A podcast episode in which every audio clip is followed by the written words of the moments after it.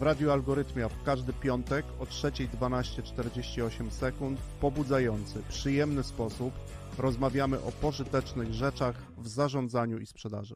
Dobra. Halo, halo, dzień dobry. Ale widziałeś? Ale, ale miałeś wejście. Set, ale ekstra set. To było ekstra. To było, to było ekstra. Hurkacz nie miał ostatnio ekstra setu, Oj, co tak jest. wspominamy tylko o tym. Patrzeć. Aż żal patrzeć. Trzy mecze, trzy bęcki. Słyszałem, że straszne. Ten pierwszy no. mecz no mógł poszarpnąć tego Medwiediewa, no ale tak. No, no dobra, no. słuchaj. Dzień dobry słuchacze w Ekstrasecie. Oczywiście tuż po audycji z naszym e, gościem. Dzisiaj naszym gościem jest Tomek Zagdan, którego oczywiście po raz drugi witamy. Cześć, Tomku. Cześć ponownie. Dobra, jesteśmy w Ekstrasecie, a Ekstraset ma bardzo prosty, e, prosty przepis jest na ten Ekstraset. Tak. My pytamy, a ty odpowiadasz. Co ty na to? Dobra. Dobra, Dobra. Wchodzisz jedziemy. Wchodzisz, wchodzisz w to. Tomek, mnie korci takie pytanie, no nie wiem na ile będziesz mógł odpowiedzieć, jak nie to szybko zmienimy e, zaraz, e, ale m, mm, tych e, analiz e, e, wygranych i przegranych różnego typu projektów, szans sprzedażowych masz już za sobą dużo i mnie tak ciekawi, albo jakaś grupa, ale na przykład e, takie jeden lub kilka najciekawszych przypadków takich analiz, oczywiście bez podawania szczegółów, ale takich, z których ty najwięcej dla siebie zabrałeś, to gdybyś, które ci się od razu przypominają?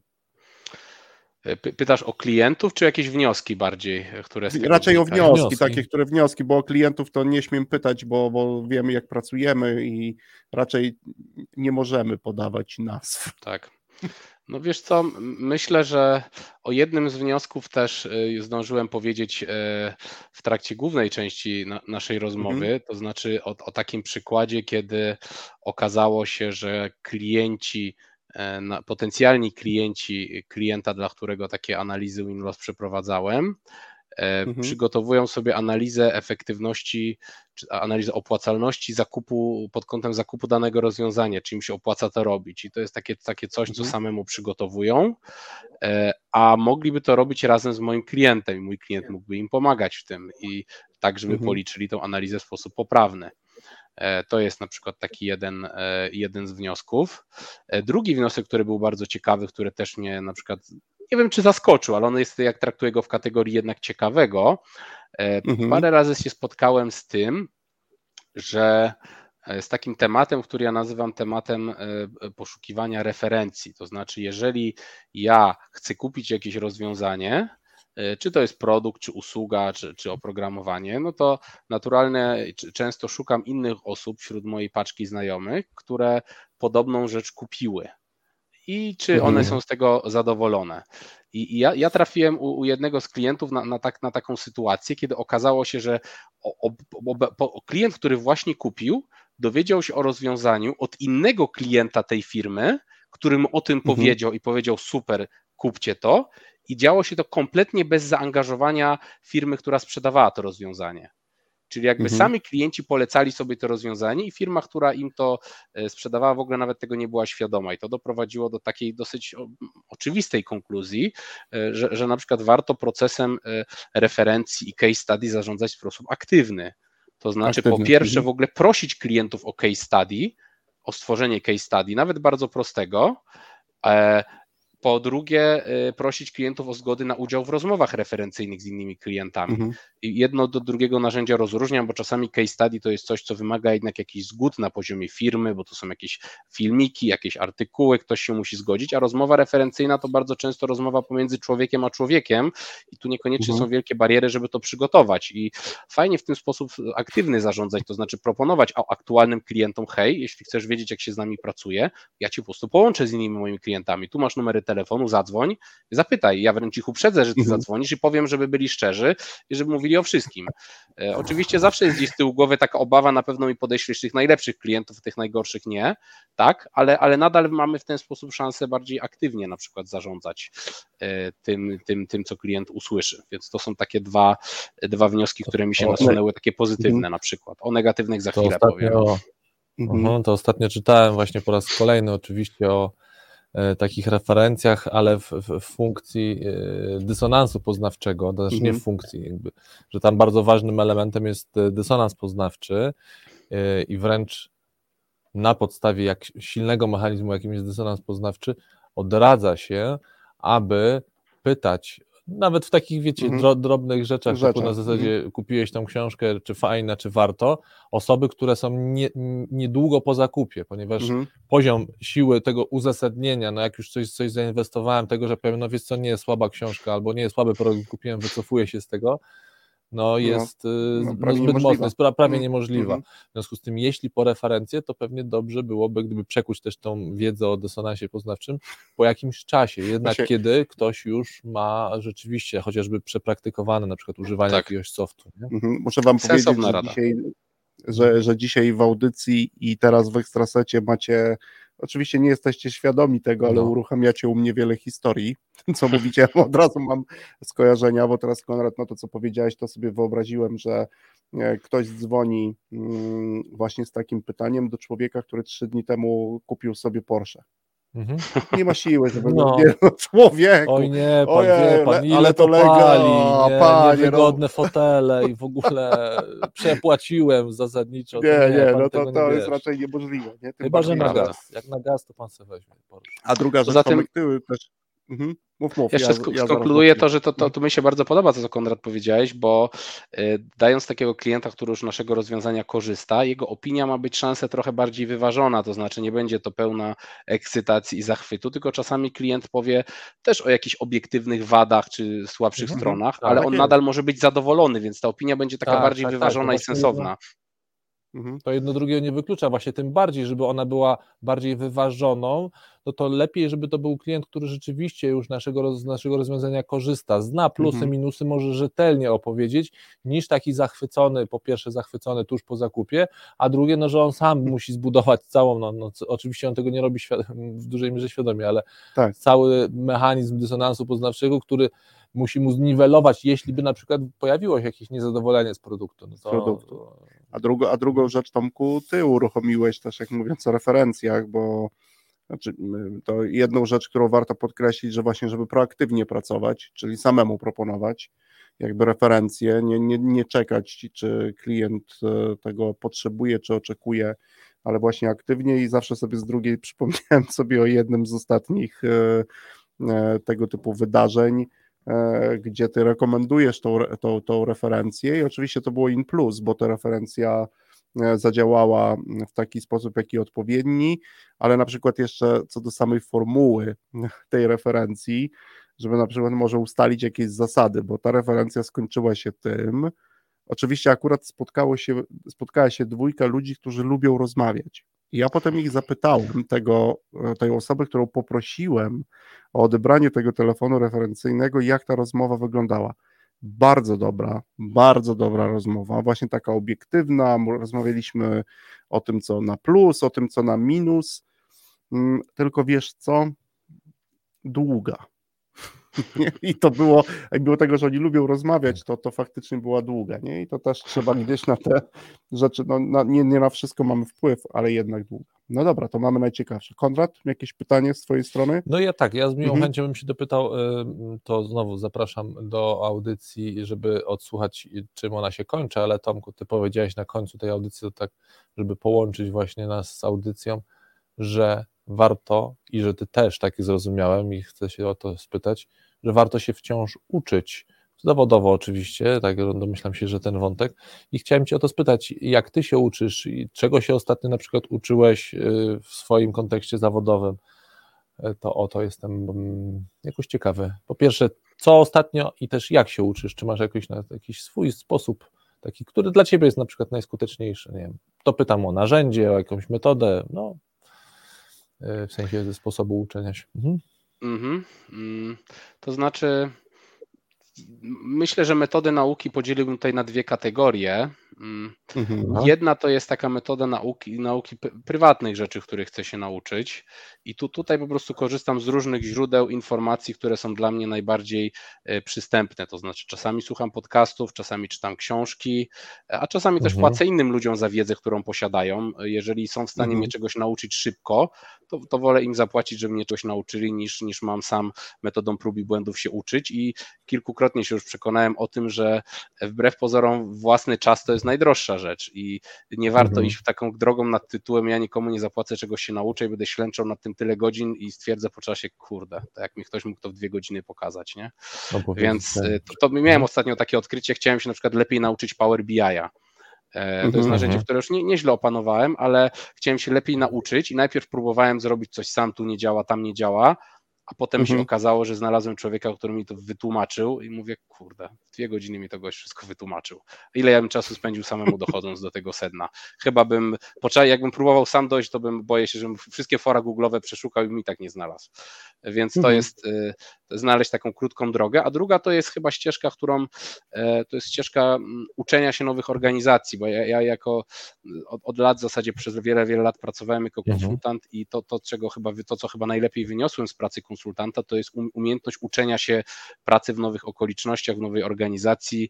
Mm, Nie, nie chcę, żeby to zabrzmiało jakoś tak e, samochwalnie, ale jakoś nie, nigdy, nie, nigdy nie przerażała mnie sytuacja pod tytułem muszę wejść do nowej organizacji i, o, i od zera Mhm. zrozumieć, jak to wszystko działa, ten biznes. To jest rzecz, którą bardzo lubię, to jest po prostu metoda pociąć sobie słonia na kawałki i, i zbudować Mhm. sobie pewien, e, pewien schemat, w oparciu o który chcę iść, e, kwestionariusze rozmów, obszary organizacji, w których chcę rozmawiać, pewne hipotezy, skrupulatnie notować pewne rzeczy. Ja jestem wielkim fanatykiem OneNote'a i zapisywania tam sobie wszel- wszelkich informacji, katalogowania i ja, ja generalnie bardzo, e, bardzo lubię się uczyć i odny- i w takich odnajdywać sytuacji, kiedy muszę od zera jakiś problem sobie e, rozwiązać.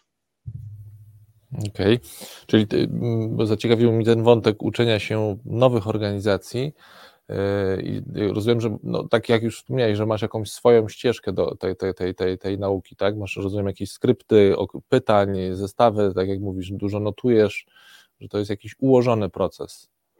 Czy w miarę ułożony proces, bo już go wiele razy przechodziłem, także Mhm. e, wiem, że, że z, z którymi osobami w organizacji muszę porozmawiać.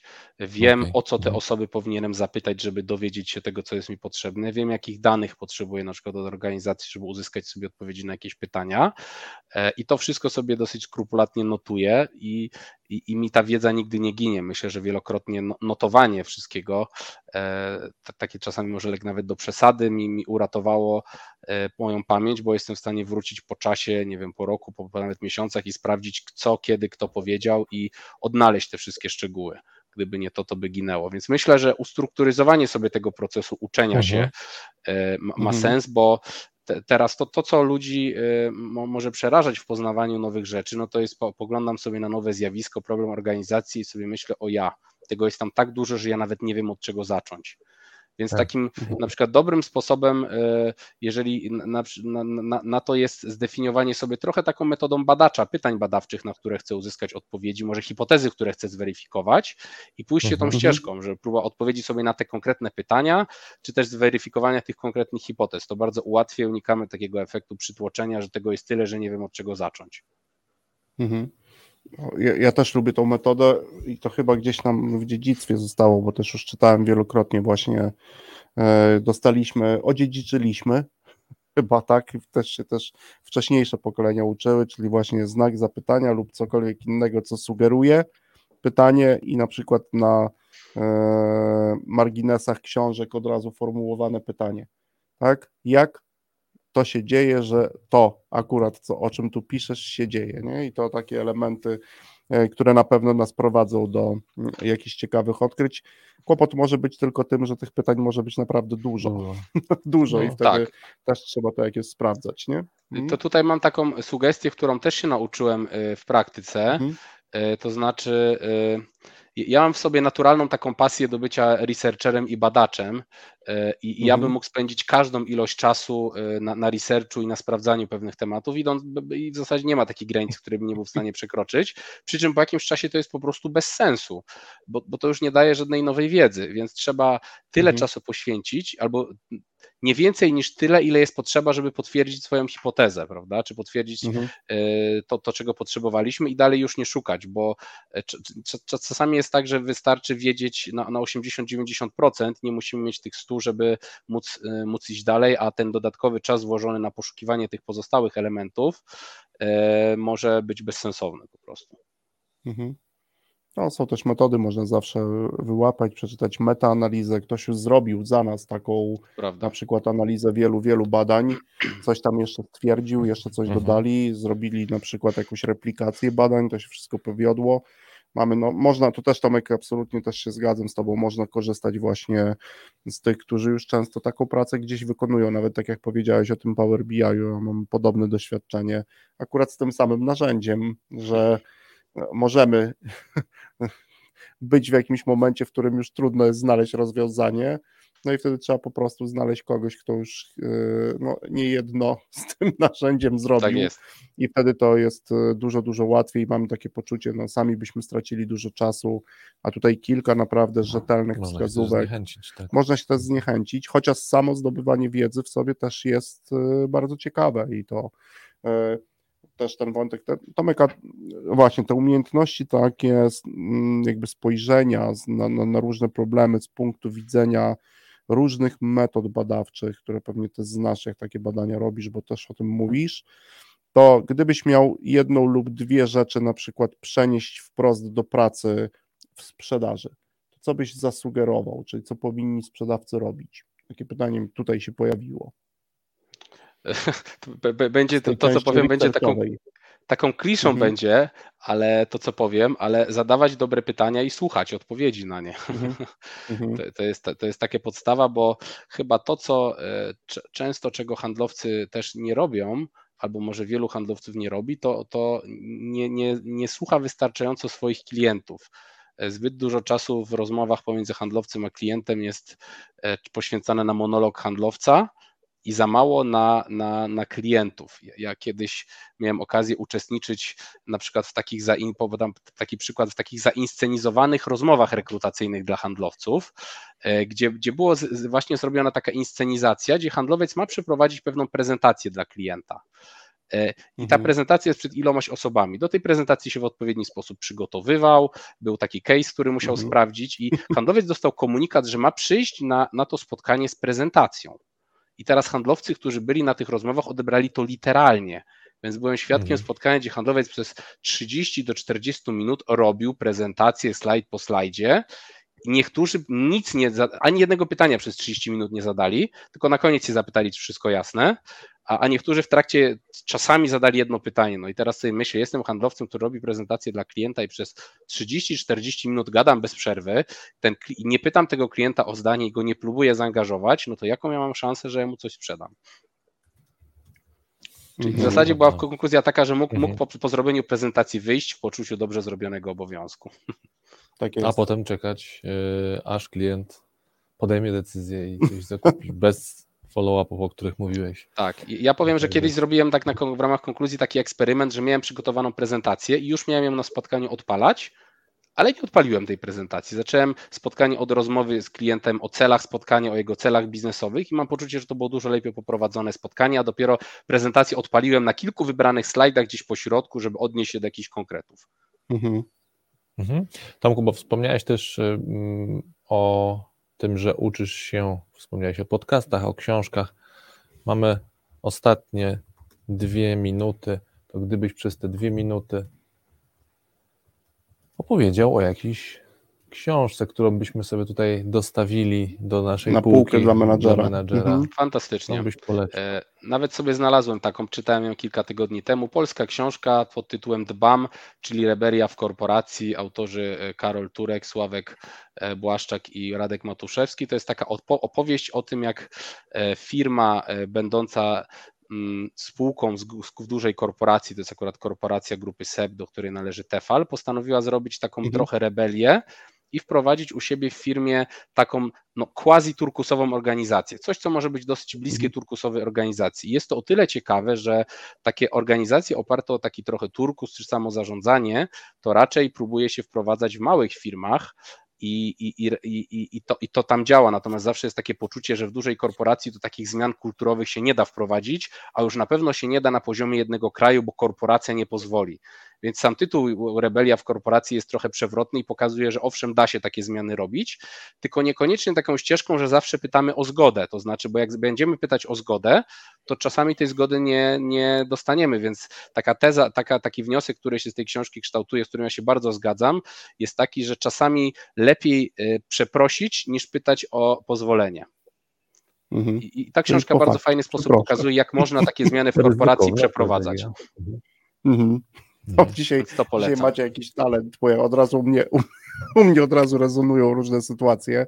Dzisiaj macie tak, no, ale książkę też warto, chyba też po nią sięgniemy, z, z, z, tak, też żeby tak. zobaczyć w jaki sposób oni tą zmianę przeprowadzili, ale myślę, że często jest też tak, że my mm, w mniejszych właśnie zespołach na przykład wprowadzamy e, takie zmiany, niekoniecznie pytając o zgodę zawsze. Niektóre są samoistnie się dzieją, tak, nie? Tak. Mhm. ale tutaj na, na poziomie jakby całej korporacji, no i rebelia, czemu nie? E, także Tomek, dziękujemy bardzo. Dokładamy sobie na półkę, przeczytamy, a po Dziękuję. przeczytaniu pewnie do nich wrócimy. Bardzo Ci dziękujemy za e, ekstra, ekstra set, set, za pytania. E, i odpo- znaczy za, za odpowiedzi na nasze pytania i życzymy Ci dobrego weekendu, dobrego czasu i Wam słuchacze. Dziękujemy. Również. Do usłyszenia. Dzięki. Do Dzięki usłyszenia. serdeczne. Hej. Trzymajcie się. Cześć.